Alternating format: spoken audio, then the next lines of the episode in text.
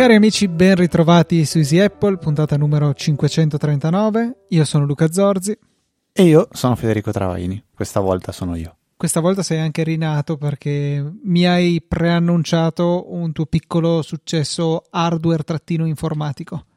Sì, perché ho detto non è possibile che il secondo monitor non vada in 4K, eh, cioè se va in DisplayPort perché non deve andare in HDMI? Allora ho cercato bene la sigla del monitor, ho iniziato a googolare in giro e ho visto che effettivamente non ero l'unico con questo problema.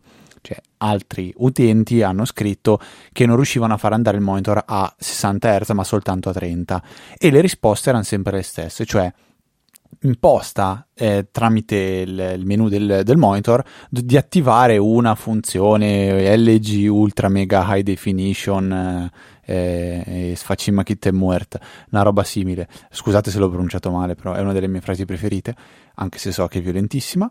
Ehm, ho provato, anch'io non funzionava. Allora ho resettato il monitor, ho cambiato porta, ho cambiato cavi, ho invertito i cavi, ho fatto di tutto, ho collegato un monitor solo. Ho provato a un certo punto dal nulla, boom, ha funzionato.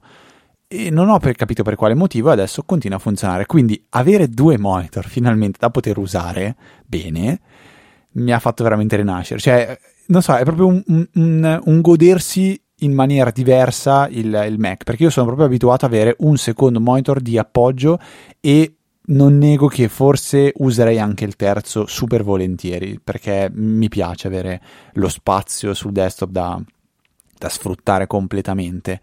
E quindi sì, sono, sono assolutamente rinato e colgo lo, la, questa cosa per raccontare aneddoti di gente eh, che non si accorge quando un monitor va a 30 Hz. Io, cioè, non so come sia possibile. Mi è capitato di vedere che qualcuno usava un monitor, io arrivo lì, muovo il mouse e già per me il mouse, la, la, il puntatore va a scatti. Dico, ma cacchio, ma sai che stai andando cioè, a 30 Hz il monitor? Come? Non vedi che va a scatti tutto? No, no, no, non, non, si accorgono. Allora io, la soluzione standard per me è attaccare il DisplayPort. Con DisplayPort poi va tutto bene, eh, boh, non so per qual motivo, però fila più liscio. E adesso quindi ho quasi ultimato il setup perché ho i ho il, Kensington quello Thunderbolt 4 con i due monitor, col microfono, con l'alimentazione, con tutto con il ricevitore del mouse, quello par- di cui avevo parlato una, una, o due puntate fa, wireless della Logitech, che uso felicemente. Solo una cosa mi manca, cioè che i suoni del Mac eh, tendono ancora spesso a uscire dal Mac stesso. Quindi eh, è una cosa del setup che non so, mi sfugge e ogni tanto si perde questa impostazione, dovrebbero uscire dagli auricolari del, del, del, microfono, cioè gli auricolari collegati al microfono, il microfono collegato USB al Thunderbolt e il Thunderbolt dock collegato al Mac. Questo è un po' il, il setup. E poi, Luca, c'è un'altra eh, novità che mi ha stravolto la vita, è il fatto che ehm, non so come è nato tutto, ma nella EasyChat. Ah sì, no, ecco come è nato, che avevo chiesto eh, se eh, avevo trovato un plugin per Chrome, Chrome, ma in realtà anche tanti altri browser, tipo se non sbaglio i plugin di Chrome funzionano su Opera, forse anche su Vivaldi, Fi- Brave, que- okay. tutte quelle robe là, sì. E io adesso sto usando eh, Opera come browser su, su, Windows perché lo trovo veramente molto molto più leggero di Chrome, immensamente più leggero, e avevo trovato un plugin che eh, prometteva di saltare in automatico le pubblicità di YouTube, che non vuol dire eh, le salto, vuol dire non te le faccio vedere, vuol dire che il plugin appena compare il tasto salta puntata lo preme. E ho chiesto a un gruppo di amici se eh, secondo loro questo plugin aveva senso installarlo o no, perché sai cosa può fare questo plugin non lo sai bene e a un certo punto uno in questo gruppo dice ma perché non hai premium costa tanto secondo me costa veramente tantissimo se non lo fai da solo ma allora fallo con eh, il servizio di cui non mi viene il nome eh, per, eh, per, fare gli abbonamenti in famiglia pagando meno senza avere amici sostanzialmente poi mi verrà in mente il nome magari poi Luca mi aiuta. Together Price. Together Price bravo. E alla fine in questo gruppo di amici ci siamo resi conto che in ben 5 o 6, non mi ricordo quanto è il massimo, eravamo disposti a fare un YouTube Premium famiglia tutti insieme e l'abbiamo fatto. È co- costato 37 euro all'anno, se non sbaglio a testa. E eh, qual è il vantaggio? Quello di non avere più le pubblicità su YouTube e quello di avere YouTube Music. YouTube Music non l'ho neanche usato, non so neanche se è un piano non premium totale, ma è una via di mezzo, eh, non lo so, non me ne frega niente. Volevo solo non vedere più pubblicità su YouTube. A me sarebbe e... molto utile se avesse, ehm, diciamo, una skill per eh, gli eco perché per dire eh, l'eco che ha mia mamma è collegato al mio account e quindi mi ruba Spotify. Perché volevo comunque lasciarle un servizio di streaming. E quindi è capitato a volte che ci rubiamo Spotify a vicenda perché Spotify è appunto un massimo un dispositivo alla volta a meno di appunto non avere eh, ulteriore account famiglia solo che la famiglia ce l'ho piena mia madre non lo usa abbastanza da giustificare il suo account. E quindi sarebbe molto comodo poter usare eh, YouTube Music per questo solo che non si può, eh, ho risolto dicendole di usare Prime Music che ha un tot, un tot, di ore al mese, solo che deve ricordarsi di dire fammi sentire la tal canzone su, ehm, su Coso, insomma su Prime. Amazon Music. Sì. Eh, esatto, altrimenti di default va su Spotify. Niente, i primi giorni sono cioè, sbando totale, nel senso che apri un video di YouTube e poi cambi tab per, oppure ti distrai perché dici tanto adesso parte la pubblicità. Invece parte il video subito e dici ma cos'è questa stregoneria? È veramente eh, incredibile quanto la, la, pubblicità di YouTube sia diventata invasiva e penso cioè, che farei veramente fatica adesso che è dieci giorni che uso YouTube senza pubblicità a tornare indietro perché è, era, era, veramente a un, certo, a un, livello di fastidiosità che mm, ti mette di fronte a una scelta quasi, quasi forzata, nel senso che, oh sì, veramente ti subisci tanta, tanta, tanta pubblicità e ultimamente trovavi anche la, la doppia pubblicità all'inizio del video che non puoi saltare. È devastante. Poi avessi trovato una volta una pubblicità che mi interessa, cioè questa è la cosa che a me non piace. Instagram, per, dall'altro lato, sì, fa pubblicità di tante boiate, però alcune cose sono carine, effettivamente le vado a guardare.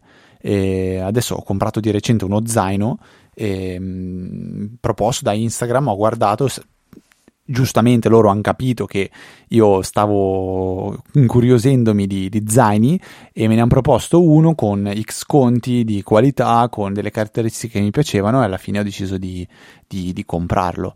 Eh, però su YouTube zero, assolutamente zero. C'è sempre la possibilità di Itoro. Io vorrei dargli fuoco perché mi dà un fastidio tremendo quella roba lì. E, vabbè, però seconda svolta della, della, della, settimana e poi tanto che ci sono ne butto una terza ma in realtà non è una svolta e, e spesso io nel, diciamo, nello zaino trovo dei cavi che sono arrotolati, in, annodati, incastrati e nonostante sia un maniaco dell'ordine li tengo tutti legati l'uno con l'uno, cioè diciamo così, eh, annodati il cavo il singolo cavo è annodato in modo tale che non si possa snodare non si però niente non ce la faccio comunque nello zaino creo casino. Allora ho comprato una, un piccolo astuccio trovato su Amazon per se non sbaglio 20 euro una cosa del genere. È un piccolo astuccio che permette di portare al suo interno eh, di organizzare all'interno i cavi e altri dispositivi che ci sono, ci sono d'uso diciamo che, che porto come nello zaino per esempio l'Apple Pencil che fino a qualche giorno fa tenevo nella custodia originale di, plasti- di, di, di, Apple, quindi tutte le volte che serviva l'Apple Pencil la toglievo dalla custodia, invece adesso l'ho messa in, questa, in questo astuccio dove ho messo poi tutti i cavi e il bello che ha tutti i portacavi separati, ce ne sono se non sbaglio 8, quindi puoi praticamente andare a eh, sistemare ogni singolo cavo separato. Quindi quando ti serve quel cavo, togli quel cavo lì e poi lo ritiri al suo posto e ce li hai sempre eh, ordinati e poi c'è una retina, ho messo dentro il lettore di, di, di, di SD eh, USB 3.0, ho messo dentro un adattatore USB-C per l'iPad e anche volendo per il Mac, ho messo un po' di cose e nello zaino mi infilo questo piccolo astuccio che all'interno ha quindi un po' la matriosca, lo zaino con dentro l'astuccio, con dentro le cose, però ho dato un bel po' di ordine al, al, allo zaino secondo me e mm, metterò il link nelle note della puntata così nel caso abbiate voglia di andare a curiosare che cos'è questo stuccetto penso che possa, possa tornare utile a qualcuno magari anche come un regalo di Natale a qualche appassionatino di tecnologia per una, una spesa budget che è, che è abbastanza contenuta Carino, sì, è sempre un problema che tutti noi eh, tecnologi dobbiamo, dobbiamo gestire. Eh, condivido solo quello che hai detto con eh, YouTube Premium, è assolutamente fondamentale saltare le pubblicità, cioè se si guarda un video alla settimana passi, ma anche solo guardare un video al giorno, un paio di video al giorno diventa rapidamente fastidioso e direi che sono riusciti nel loro intento di, di, farci iscrivere, seppur secondo me è giustificata la spesa solamente con l'account famiglia diviso, perché sì. se no cosa costa una decina, 10-12 euro il singolo e, e, quelli sono troppi decisamente per, per i miei gusti. Sì, come, come, come, cioè, nel senso, il prezzo è tantissimo perché, e non ti dà dei contenuti in più, cioè non è che sto pagando quella cifra per C'è qualcosina, eh? Qualcosina, c'è qualche serie tv loro, roba che ha fatto anche in KBHD, ma insomma... No, ok, ma non sto pagando io per quelle robe in più, certo. cioè sto Certo. pagando per togliere della pubblicità, tutto sommato. Ehm, cioè, come dire, paghi Amazon Prime per i contenuti che vedi? No, pago per le spedizioni gratuite. Poi lì lo giustifico col fatto che i contenuti che ci sono mi piacciono, li vedo, li uso. Ma YouTube, eh, il discorso io pago per la pubblicità, poi c'è anche la musica, sì, ma non me ne frega niente. Quindi quella cifra lì diventa difficile veramente da giustificare. Non so se mi sono spiegato. Ho capito, ho capito, ha senso comunque, direi che lo condivido. E anche Netflix, tra l'altro, si è impennato parecchio il prezzo. Adesso, se non sbaglio, quello che ho io, che è il, top con, con la, la Ultra HD famiglia, quattro dispositivi, mi sembra che costa 17 o 18 euro al mese. Una roba del Cioè, genere, sì. Cioè, la cifra, secondo me, anche questa è diventata molto alta. C'era una, un'immagine bellissima che non, non ritroverò mai più, ma che praticamente era. Eh, è presente la- la- il meme, quello del ragazzo che cammina con la fidanzata, ma si gira per guardare un'altra ragazza che passa? Eh, Sì, sì, sì. Cioè, spero tu ce l'abbia in mente il meme. Cioè, il tipo, il tipo girato di spalle che guarda stupito una, una ragazza. Sapevo il nome anche una volta, ma non lo ricordo più. E allora, co- com'è il meme? Il meme era così: era il ragazzo sta camminando con The Pirate Bay e si gira stupito perché c'è Netflix. E, e questo tipo era in un tweet, mi sembra che ho scritto eh, tipo qualche anno fa, e quell'immagine lì. Quindi cosa dici? Tu eri abituato con The Pirate Bay, per fare un esempio, vedo Netflix e la guardo con stupore del, del tipo tradirei The Pirate Bay con Netflix. E poi c'era oggi e c'era il ragazzo con in mano Amazon Prime, Netflix, ehm, Disney Plus, Apple TV Plus, quindi tutti questi servizi che si gira e guarda The Pirate Bay. È bellissima secondo me come immagine, che sta un po' a significare. Prima quando dicevi, oh c'è Netflix, pago Netflix un abbonamento, non, non- non bisogna andare a recuperare niente, eh, bello Netflix. Oggi si ha una dispersione assurda, cioè qualche giorno fa c'era, faccio un esempio, c'era Spider-Man Far From Home su Netflix, eh, l'ho- poi l'ho visto in tv, ne ho visto mezzo, volevo finire di vederlo, non c'è più su Netflix, Disney Plus, cioè film della Marvel, non c'è più neanche su Disney Plus, cioè boh, adesso o mi sto sognando io di averlo visto su Netflix qualche settimana fa, oppure cioè, a un certo punto non trovare più le cose è, è- è bruttissimo secondo me, è come se hai un DVD, lo guardi, poi a un certo punto, boh, non c'è più, scomparso. A me è successo con la mia cassetta di Toy Story che ad oggi non so che fine abbia fatto. La tua cassetta di Toy Story. Avevo una cassetta di Toy Story, non la trovo più. Pensa che qualche ascoltatore, secondo me, potrebbe non sapere cos'è una cassetta. Eh, è vero. VH, eh, inteso come VHS. O non averla mai vista, o non averla mai usata, ecco, mettiamo così. Perché VHS, io... Allora, il primo DVD che ho visto è stato eh, Batman e Robin, quello con Schwarzenegger. E secondo me siamo negli anni 98, una roba del genere, 98-99. Quindi 98-99 iniziavano ad arrivare DVD con dentro i video, con dentro i film. E ho visto quello e poi c'era Matrix. Eh, quindi, cioè, chi è nato già negli anni... Boh, ma già nei 98-99 probabilmente non ha visto cassette, perché ora che aveva 5-6 anni, ciao, pazzesco. Beh, ho parlato, scusami, se, digressione stupida, ho, ho parlato l'altro giorno con un, un ragazzo che, che- che lavora con me, eh, che è arrivato da poco ed è un 2001, e a un certo punto gli ho fatto una citazione, gli faccio, eh, Aldo Giovanni Giacomo, non so se li hai mai sentiti, e lui mi guarda e fa, sì, forse sì. Cioè, io sono caduto a terra, ho pers- perso i sensi, secco, proprio devastato. Detto questo, Fede, eh, hai parlato prima dei tuoi schermi, hai citato che sono dei 4K, come eh, li usi, nel senso che risoluzione adotti? Allora, vuoi sapere quindi nel Mac eh, come sono configurati? Mi sembra nella, nella risoluzione quella media. Adesso sto andando un attimo a vedere, te lo dico subito. Impostazioni schermo. Uh, di default, ecco, io lo uso come quello che, quello che Apple propone come default, che se vuoi saperlo, quindi è il più grande praticamente. Prova a fare scalata e, e vedere a cosa corrisponde. Il più piccolo. No, clicchi scalata, ah. che così vedi mettendo il mouse sopra la tua risoluzione a cosa sc- corrisponde. 1920 x 1080. Ok, quindi quanti pollici sono? 27. Ok, quindi vedi tutto bello grande, però diciamo sì. lo vedi in retina 2x standard. Sì, però nel senso, cioè vedo una, una definizione che, che non, non, non, non, schifo, cioè anzi, proprio lo vedi che è un bello, è un bello schermo.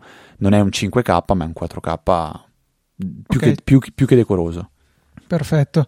Eh, io invece, ecco, come risoluzione diciamo predefinita sul mio 5K o quello che tu avresti facendo un passettino oltre eh, quindi 2560 x 1440 equivalenti e um, ecco tu diciamo hai scelto di mantenere una discreta retinosità per quanto come PPI mh, mm, non ci siamo con il 4K eh, a 27 pollici, ci vorrebbe un 24 pollici eh, 4K per avere la vera retinosità che è intesa sui Mac intorno ai 220 ppi. E c'è a questo proposito un articolo di Casey Dis eh, che eh, parla di, di insomma quali sono le soluzioni se uno vuole uno schermo esterno 4K, retina diciamo, sui, eh, sui Mac e la cosa triste è che non ci sono più opzioni di quelle che c'erano nel 2017. Sono passati quattro anni, ma alla fine siamo, siamo sempre lì. Eh, ci sono degli eh, LG 4K a 24 pollici per rimanere appunto ne, attorno ai 220 ppi. C'è l'Ultra Fine 4K sempre della LG eh, che è 24 pollici 4K che costa decisamente di più c'è poi il 5K che è 27 pollici e costa ancora di più. E poi c'è la follia pura dell'Apple Pro Display XDR che costa 5.000 euro senza, senza lo, il supporto. Quindi di fatto, se uno vuole veramente la, la risoluzione retina, un po' come la intende Apple, siamo messi male. Cioè, nel senso, non, non c'è stata quella diffusione di opzioni a un costo ragionevole che si poteva magari sperare man mano che sugli iMac insomma diventavano sempre più tra virgolette normali gli schermi retina e, e per assurdo eh, per quanto abbia tutti i difetti che può avere il mio 5K l'ho comprato al momento giusto perché l'avevo comprato a Natale 2016 più o meno contestualmente al mio MacBook Pro da 15 pollici dell'epoca perché con il passaggio alle porte USB-C dappertutto Apple aveva introdotto uno sconto del 20% su un po' tutto e quindi l'avevo pagato mi pare poco meno di 1000 euro una roba del genere e adesso costa di più eh, in dollari parlano di 1300 quindi immagino che la conversione sia un milione di euro come sempre eh, per Apple ecco, in questi casi. Però eh, ecco è un peccato che non ci siano stati produttori terzi che siano andati un po' a grattare in questa nicchia e, e Apple stessa abbia solo proposto una, un'opzione dal costo spropositato.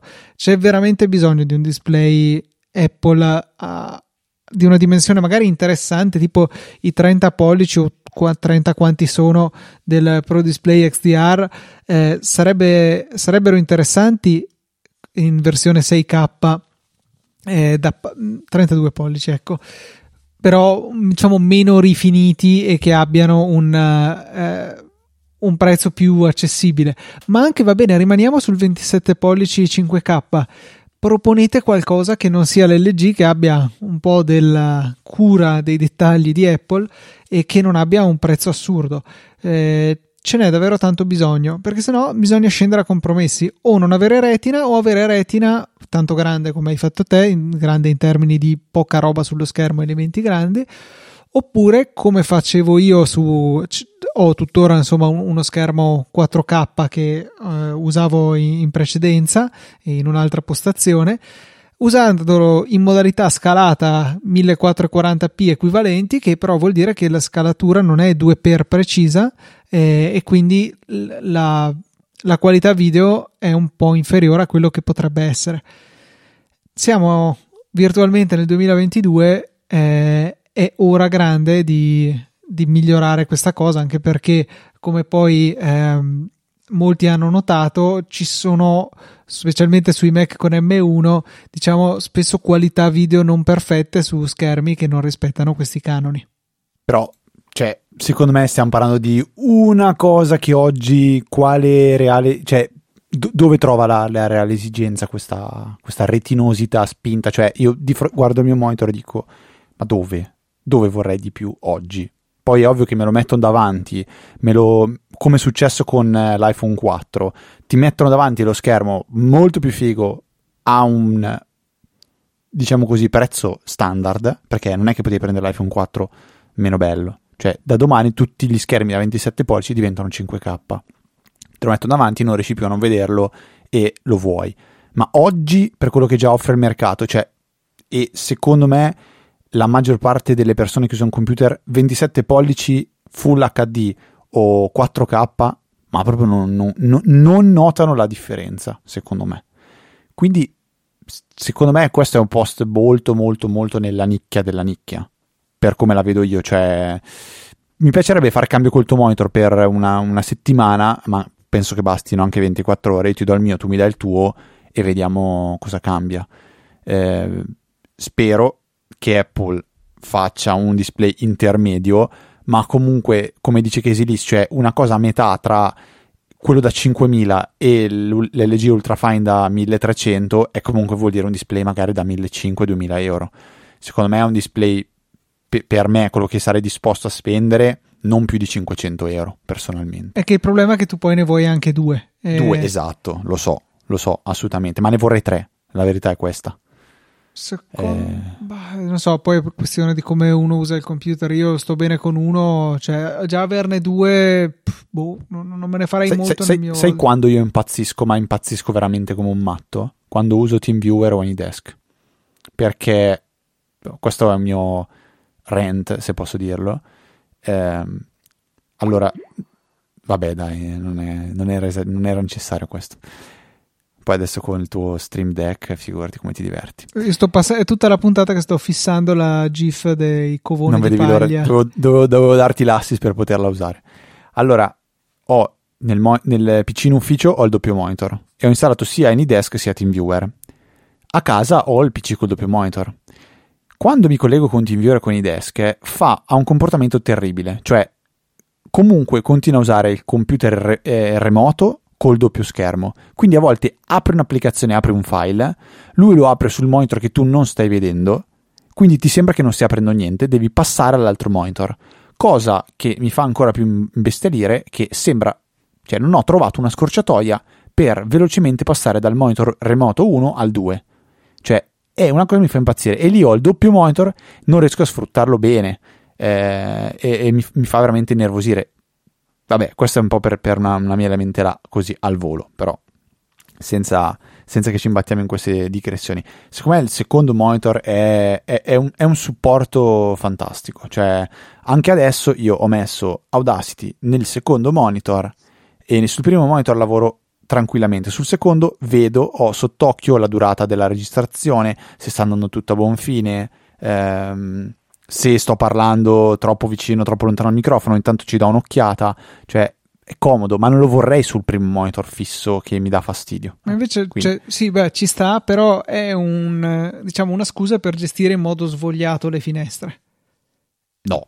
No, sì, no, perché no, tu prendi, cioè... la butti là, eh, tutto schermo e ciao. Invece, boh, se te le disponi bene, le finestre riesci a fare tutto nello stesso monitor. Di, dipende, io ti dico esempio in ufficio, lavorando tanto con Excel, non puoi chiedermi di stringere una finestra di Excel. No, ok, vabbè, su quello ci, ci può cioè, stare. lavorando con eh, tutti, an- cioè, tutti i software che uso in azienda per, per lavoro vogliono sfruttare la larghezza dello schermo. Eh, la proprio la vogliono sfruttare, quindi no, non, eh, non, mi torna. Co- cioè, la quantità di informazioni che ho su due monitor è. Cioè, a volte, a volte non nego, vorrei il terzo monitor perché mi capita di ciclare su tre programmi e tre programmi vogliono la, la, la, tutta la larghezza dello schermo. E non dico tutta l'altezza, però ovviamente più altezza ho, più ne ho. Quindi proprio, la, la sento come, come un, un'esigenza, così come sto provando a eh, invogliare chi lavora da noi in IT a usare il secondo monitor in verticale per, per, per, programmare, per scrivere, cosa che io non ho mai provato a fare, però vedo spesso e quindi faccio un po' da portatore di, di novità. E, ehm, poi magari non serve a niente o non è comodo, però spesso lo vedo nei film o nelle pubblicità, tu non so se hai mai usato lo schermo in verticale. Sì, al lavoro ho un secondo schermo e lo uso in verticale per piantarci là la mail e averla sempre sott'occhio, ma mi rendo conto che è un modo svogliato di usarlo. Avanzava uno schermo, l'ho attaccato, però non è qualcosa che cercherei se non lo avessi. No, io proprio, cioè, è, è uno dei dogmi della, della Trava Technology per me usare il secondo monitor, assolutamente.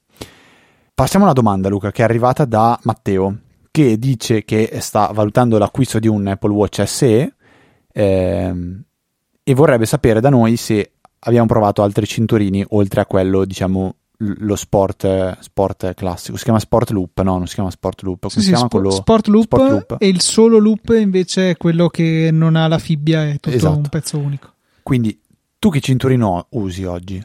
In questo momento ho un solo loop, quello con appunto tutto un pezzo unico. Quello per... che era piccolo e poi grande, che l'hai cambiato due e, volte. l'ho cambiato una volta e poi è grande, e poi alla fine Apple me l'ha regalato, quindi l'ho tenuto un po' troppo grande. Ok. E eh, oltre questo hai usato altri cinturini comprati, provati di altre marche? No, so che mio fratello ne ha provati diversi, eh, però cioè, a me francamente non è mai fregato più di tanto quello sport. Mi ci trovavo bene, se non mi avessero regalato questo avrei ancora solamente quello là e, e amen. Cioè, non, non, non, mi invogliava particolarmente la ricerca del, dell'aspetto diverso, come comodità lo trovavo comodo, quindi francamente non ho mai cercato niente.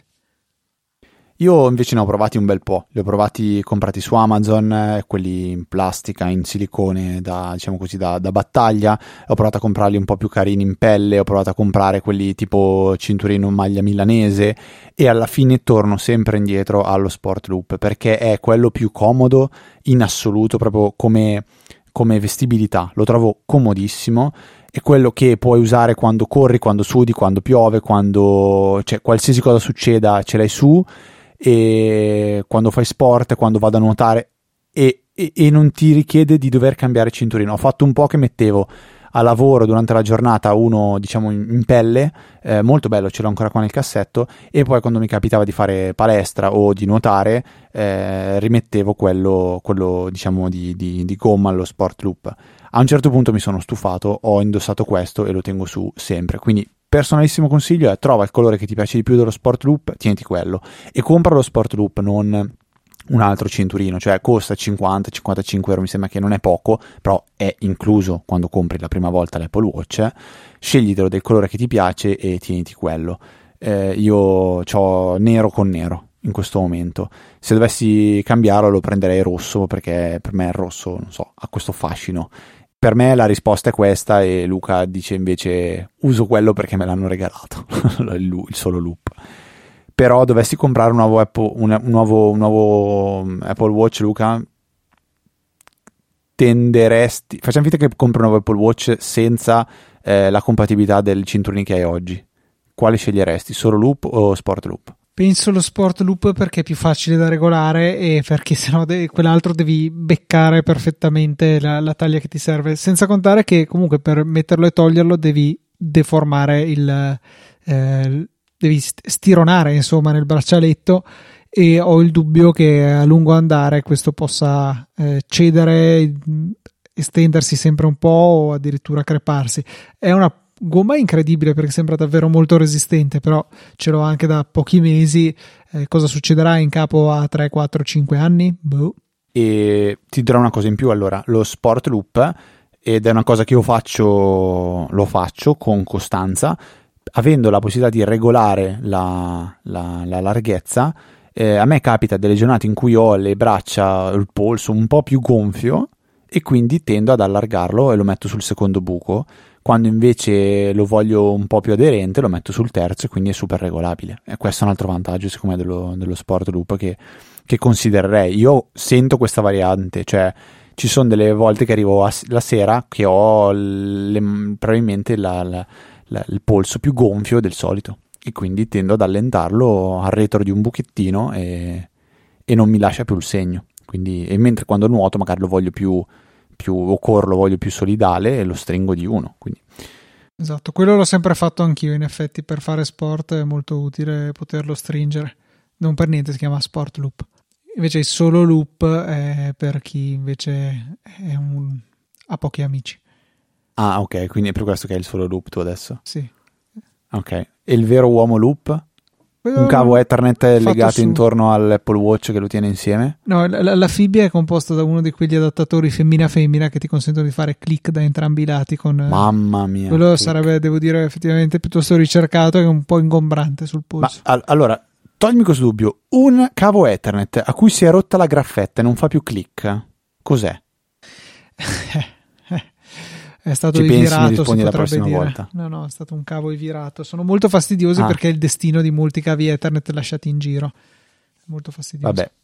Abbiamo eh, ricevuto una mail, Luca, in settimana da un ascoltatore che si chiama Andrea, che ha risposto alla nostra bat chiamata dei jingle e ci ha mandato il suo personalissimo elenco, file zip di jingle che usa anche nel suo podcast, che però non ci ha voluto dire qual è, quindi non, eh, non, non vogliamo eh, infrangere la sua privacy, non vi diremo qual è il podcast di Andrea, però questa selezione di jingle è spettacolare, quindi attenzione, in questo momento vi arriverà una carrellata di jingle uno dietro l'altro, tutti quelli di Andrea. Quindi, se siete amanti del trash, ascoltatevi, godetevi questo, ehm, questo capitolo. Se vi viene da ridere, siete in treno, in macchina, state camminando, non è un problema, vi guarderanno strani, ma è così la vita. Se invece queste cose vi urtano, vi danno fastidio, eh, la selezione dei capitoli è vostra amica, saltate al capitolo successivo. Luca, per me puoi dare il via.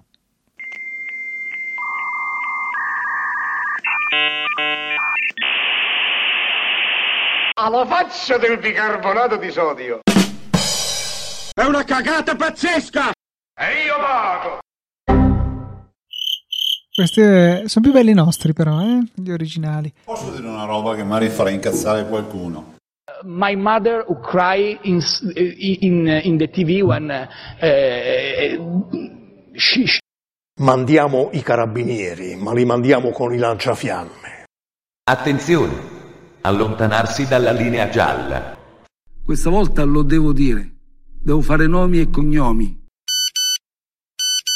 Shut up and take my money! Questa la tagliamo, un po' troppo lunga, però tutta la musichetta di Super Quark. Ragionateci sopra. This was the first reaction, shock.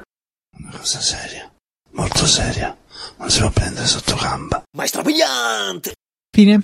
Questa è la carrellata, grazie. C'era anche Satto, naturalmente. Vorrei comprare uno Stream Deck solo per poter intervenire con questi jingle. Farei un disastro. Non potreste più ascoltare neanche una puntata, secondo me. Molto, molto divertente. Grazie, Andrea. Ci hai strappato un mega sorriso eh, in pre-puntata quando li abbiamo ascoltati per la prima volta. È bellissimo, bellissimo, assolutamente. Grazie, grazie, grazie. Dai, tanto che ci siamo, Luca, recensione al volo. Eh, la lascio leggere a te. Arriva dall'ascoltatore Javaleo. Senti, lo pronuncio io perché sai che io ho dei parenti spagnoli, quindi ho questa grande capacità. Tra l'altro, oltre a questo, io sono campione nazionale degli um, accenti, accenti, delle regioni d'Italia. Luca lo sa benissimo, eh, però vabbè. Tu hai, l'accento unico che fai per imitare qualsiasi altro accento in Italia. Falsissimo, cioè lo sai che sono bravo, lo sai che la gente lo sa, lo sai che mi chiamano per queste cose. Sei un bravo ragazzo, hai tanti pregi, questo non è uno, uno, di quelli. Comunque 5 stelle, non avrei mai dovuto ascoltarvi, qua un po' una dissonanza interessante, però dice vi ho ascoltati per la prima volta con un po' di paura di non capirvi in fondo, i vostri contenuti troppo nerd per la mia scarsa conoscenza. Ebbene, ecco, alla fine mi sono reso conto che sono indietro di ben 500 e passa puntate da recuperare. Buon lavoro, beh in realtà buon lavoro quasi di più a te perché insomma 500 puntate da recuperare eh, sono un, un bel impegno, magari anche se considerassimo solo mezz'ora l'una, hai 250 ore di lavoro davanti a te. In questo momento dovete sapere che Luca sta fremendo dalla voglia di andare a, a, fare il calcolo di quanti minuti di ascolto sono tutte le puntate di Easy Apple per poterlo comunicare a Havaleo e dirgli questo è quello che ti tocca se vuoi ascoltare le 500 puntate. Posso fare il conto intanto che parliamo d'altro, ma io mi lancio allora mentre Luca fa partire il computer per rispondere alla domanda su tutto e sulla vita e questo e quant'altro. Quindi 42 ore dura? 42 ore dovrebbe durare, sì, l'ho, l'ho, l'ho variata un po' con questo e quant'altro che so che è, un, è una è una frasetta che a te piace molto.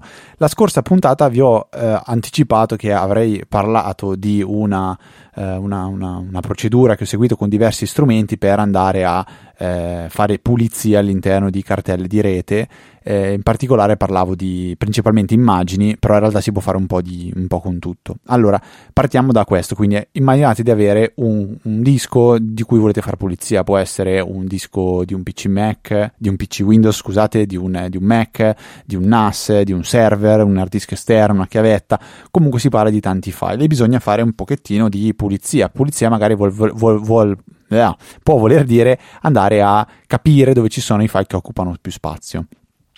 Questo lo si può fare con due applicazioni. La prima, ne abbiamo parlato tantissime volte su Mac, si chiama Daisy Disk, permette di andare a analizzare un volume, una cartella, un disco esterno, un disco di rete e va a eh, disporre graficamente a fette di torta quanto, eh, quali sono diciamo, le, le, sezioni, le cartelle che occupano più spazio, in modo che visivamente uno può andare a dire ok, agisco lì, agisco da quella parte lì.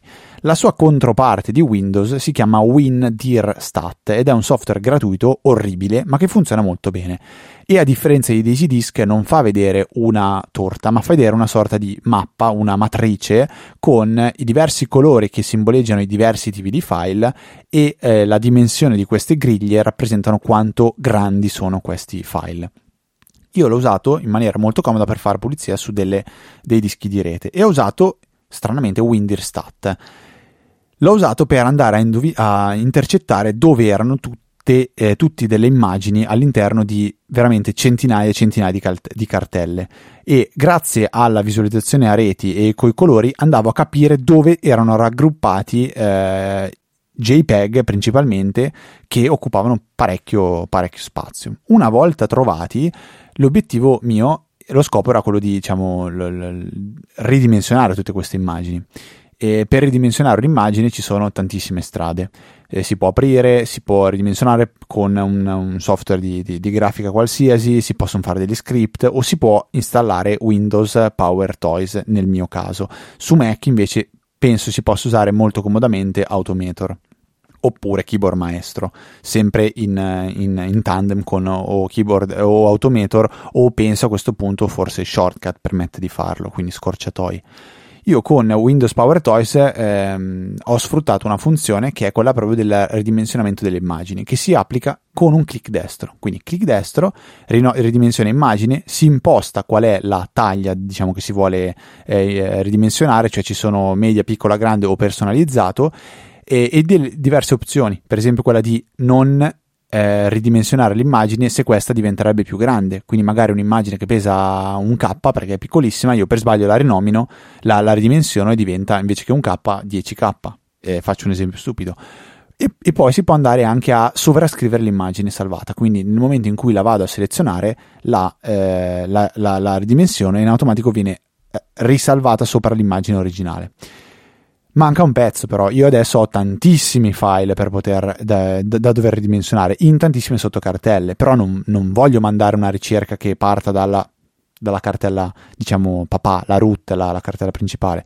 Quindi con Winderstat vado a identificare dov'è magari una cartella con dentro, sotto cartelle, tanti file, mi posiziono in quella cartella e uso la, la ricerca. Cercando JPEG, punto JPEG, vengono mostrate tutte le immagini e una volta finita l'indicizzazione si selezionano tutte con Command A o Ctrl A, clic destro e si fa un rinomina con Power, Windows Power Toys oppure nell'altro lato si trascinano tutte le immagini selezionate in Automator. Le immagini vengono tutte ridimensionate e sovrascritte a quelle originali e abbiamo, diciamo così, fatto un po' di spazio, di pulizia su, eh, su, queste, su queste immagini. È una procedura che eh, racconto perché secondo me ha dentro tanti, tanti piccoli strumenti, c'è lo strumento quello della ricerca che si può cercare per, per tipologia di file e aggiungo si può anche cercare per esempio per dimensione. Quindi se volete cercare tutto ciò che è sopra una certa dimensione o sotto una certa dimensione, paradossalmente io l'ho usato in passato per eliminare dei file che avevano dimensione 0 KB. Ehm, mi serviva perché quando facevo i time lapse degli snapshot delle videocamere capitava che alcuni snapshot non andavano a buon fine quindi avevano 0 KB di dimensione erano sostanzialmente delle immagini corrotte e nell'automatismo per creare il time lapse quando ehm, FFmpeg trovava lo screenshot con dimensione 0 si interrompeva. Quindi dovevo eliminarli tutti. Se vi ricordate nella scorsa puntata avevo J- eh, avevo tutte delle foto dentro cartelle, dentro cartelle, dentro cartelle, dentro cartelle, sarebbe stato impossibile andare a trovarle tutte. Parliamo di 150.000 file. Dovevo trovare quei, mi sembra che erano alla fine 5, 5 file che avevano 0 KB di dimensione. Tramite il Finder ho semplicemente cer- eh, scritto size eh, o dimensione, non mi ricordo se in italiano o inglese, due punti 0. In automatico mi ha mostrato quelle sotto, in quelle sottocartelle quali file avevano dimensione 0. Li ho cancellati e ho fatto ripartire FFmpeg e tutto ha funzionato eh, comodamente. In tandem a tutto questo ci può essere un altro strumento che nomino proprio rapidamente che si chiama Gemini o Gemini, penso in, in inglese, eh, anche se è latino in realtà, e serve a un po' come DigiDisk, quindi si dà in pasto una cartella o un qualsiasi cosa, eh, un qualsiasi archivio e lui però an- non andrà ad analizzare il, la, l'occupazione del, del volume, ma andrà a cercare quelli che sono i file duplicati e vi mostrerà dove sono, eh, quali sono i file duplicati e potrete scegliere quale tenere e quale cancellare, oppure tramite delle comode regole potete dirgli senti cancella sempre quelli che eh, si trovano in questa cartella qua. E a quel punto eh, permette di fare un'altra grande pulizia, quindi di tutto ciò che è duplicato. E questo è quanto. Non so se Luca vuoi aggiungere qualcosa o ho messo qualche funzionalità figa di questi, di questi software o ce n'è qualcun altro che si può aggiungere. No, direi che hai fatto un'ottima panoramica, a parte che Gemini non si può sentire, ma al di là di quello. Eh, lo so, però se tu guardi eh, film, quelli su, diciamo, astronomia o comunque la NASA, eh, loro quando parlano del Gemini era la, la, la navicella prima delle Apollo, eh, c'erano le Mercury, le Gemini e poi l'Apollo e non dicono Gemini, dicono Gemini. Che brutto. Quindi eh, lo so, però è latino e... Ma ci sono queste cose dove mi ricordo un'altra cosa, tipo, secondo me Marco Arment che litigava con uno dei suoi sponsor, litigava col sorriso, per come si dice ossigeno in inglese. Eh, non mi ricordo quali erano le due varianti, eh, oxygen o boh, un altro tipo di, di pronuncia. E co- come fai a dire qual è quella vera? Chi è che ha ragione? Gemini o Gemini? Sec- secondo me è assolutamente Gemini.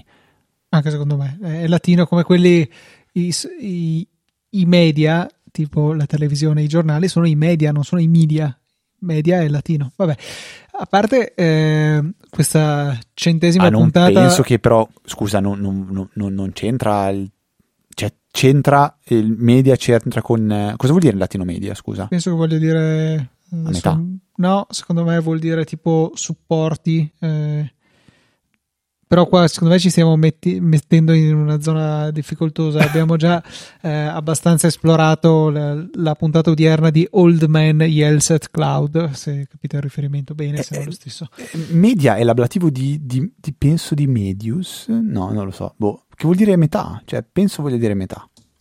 Mm, non lo so, non importa. Ok, Io... va bene. Latinisti all'ascolto, per favore aiutateci. Accademia della Crusca in nostro soccorso.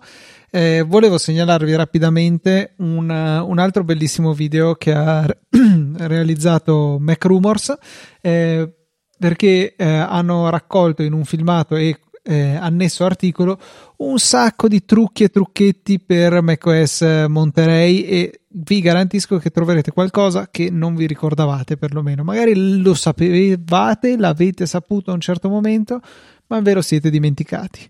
Quindi date una scorsa al link che trovate nelle note della puntata, anche se non masticate troppo l'inglese, si capisce abbastanza anche solo dagli screenshot eh, di che cosa si sta parlando. Dateci un occhio, secondo me merita un sacco. Allora direi che possiamo solo citare un'ultima, un'ultima mm, aggiunta a tutto il network di Easy Podcast che che, che, esiste ormai da più di 11 anni, che eh, ci è venuto in mente di fare soltanto adesso su un eh, consiglio del buon eh, Fabrizio Pasquali. Eh, abbiamo creato, Luca ha creato un indirizzo facile da ricordare per accedere alla EasyChat. Secondo voi quale può essere questo indirizzo? Sarà chat.easyapple.org. Quindi se ancora non siete entrati a far parte della EasyChat, potete farlo semplicemente perché magari non la trovavate. Potrebbe Perché essere. magari non la trovavate, giusto, giusto, giusto.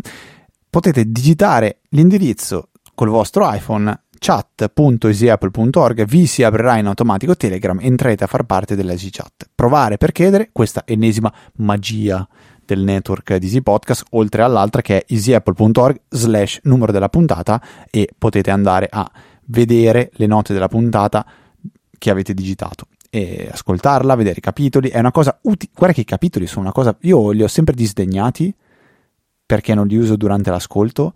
Ma quando vai a fare un, una review, diciamo, di una puntata vecchia o volevi trovare un punto in cui parlavi di qualcosa, è una cosa spettacolare. Cioè, dici dov'è che ho parlato di sta roba qua? Qui, ok, boh, la trovi, clicchi e ti ascolti quel pezzo. Mi è capitato ancora proprio di recente di voler riascoltare una cosa di cui avevamo parlato, l'ho ritrovata col capitolo un click e ho riascoltato quel pezzettino lì. Quindi ehm, posso dire che hai avuto una buona intuizione? Si può dire? Si può dire. Non ti offendi. C'è stato Va qualche bene. ascoltatore che aveva parecchio battagliato per convincermi e devo dire grazie perché è una rottura di balle ma, ma merita. Assolutamente, dai. Eh, non è invece neanche un po' una rottura di balle ringraziare tutti i donatori che ci sostengono ogni settimana tramite le loro donazioni singole o ricorrenti Ma con prima- tutti i mezzi. Aspetta, aspetta, c'è da rispondere al- alla durata delle puntate, ce l'avevo lì pronta, a momenti me la dimenticavo. Allora. Qualora considerassimo tutte le puntate, esclusa la presente di Easy Apple, avreste davanti a voi un viaggio lungo 433 ore e mezzo per un totale di 18 giorni abbondanti. Qualora invece si dovessero considerare 500 puntate, come erano quelle citate, quindi dalla 0 alla 499, ci sarebbero appena 400 ore per 16 giorni e mezzo abbondanti. Quindi ce n'è da ascoltare su, questi, su queste frequenze del web, diciamo. 18 giorni di podcast. Sì. Mamma mia. Cioè, 18 giorni sono il risultato. Immaginati quanti altri giorni ci sono di, di lavoro, di, di- di fuori onda. Sì, sì, tutto. assolutamente. Fuori onda e... Sul network eh, Easy Podcast complessivamente siamo a numeri molto più alti perché altra gente ci ha dato una mano. Siamo a 40 giorni, 6 ore e 11 minuti. Wow, cioè dovremmo festeggiare il centesimo giorno di, di podcast. Eh, mi sa che ci vorrà un Se po' però arrivarci. Siamo, mese- Eh, ci ci vorranno messo 10 più o meno altri arrivare a 10 anni. 40. Ah, di più. Va bene, va bene. Dai, Luca, direi di ringraziare chi ci ha sostenuto anche questa settimana tramite le donazioni singole o ricorrenti. Non sto assolutamente parlando io per darti tempo. Ma no, ce l'ho già davanti, quindi ma era- non ci crede nessuno. Dobbiamo ringraziare Edenio Rosati, Massimo, Paola Bellini, Nicola Gabriele D, Marco F, Davide C e Davide Tinti. Grazie mille per il vostro supporto. Donazioni singole o ricorrenti, trovate tutto il necessario per entrare anche voi in questo albo d'oro di persone d'oro sul nostro sito su easypodcast.it nella sezione supportaci, PayPal, Apple Pay, ehm, Satispay, carta di credito, non lo so. EasyPay, non c'è EasyPay. EasyPay dovrebbe esserci, non so, piccioni viaggiatori, raccomandate con dentro i soldi, insomma potete fare un po' di tutto, trovate lì tutte le informazioni del caso e da parte nostra sicuramente una grande riconoscenza. Io vi ricordo i nostri contatti che come sempre sono la mail info-easyapple.org, la EasyChat che da oggi potrò dire chat.easyapple.org e infine trovate anche me e Luca con i nostri account personali su Twitter, siamo F3, dovremmo fare federico.easyapple.org, luca.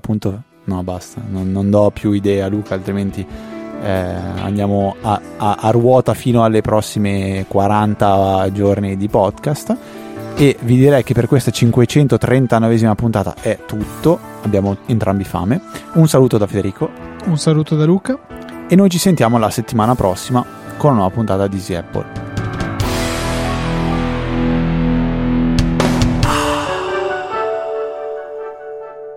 Io ho fame davvero comunque.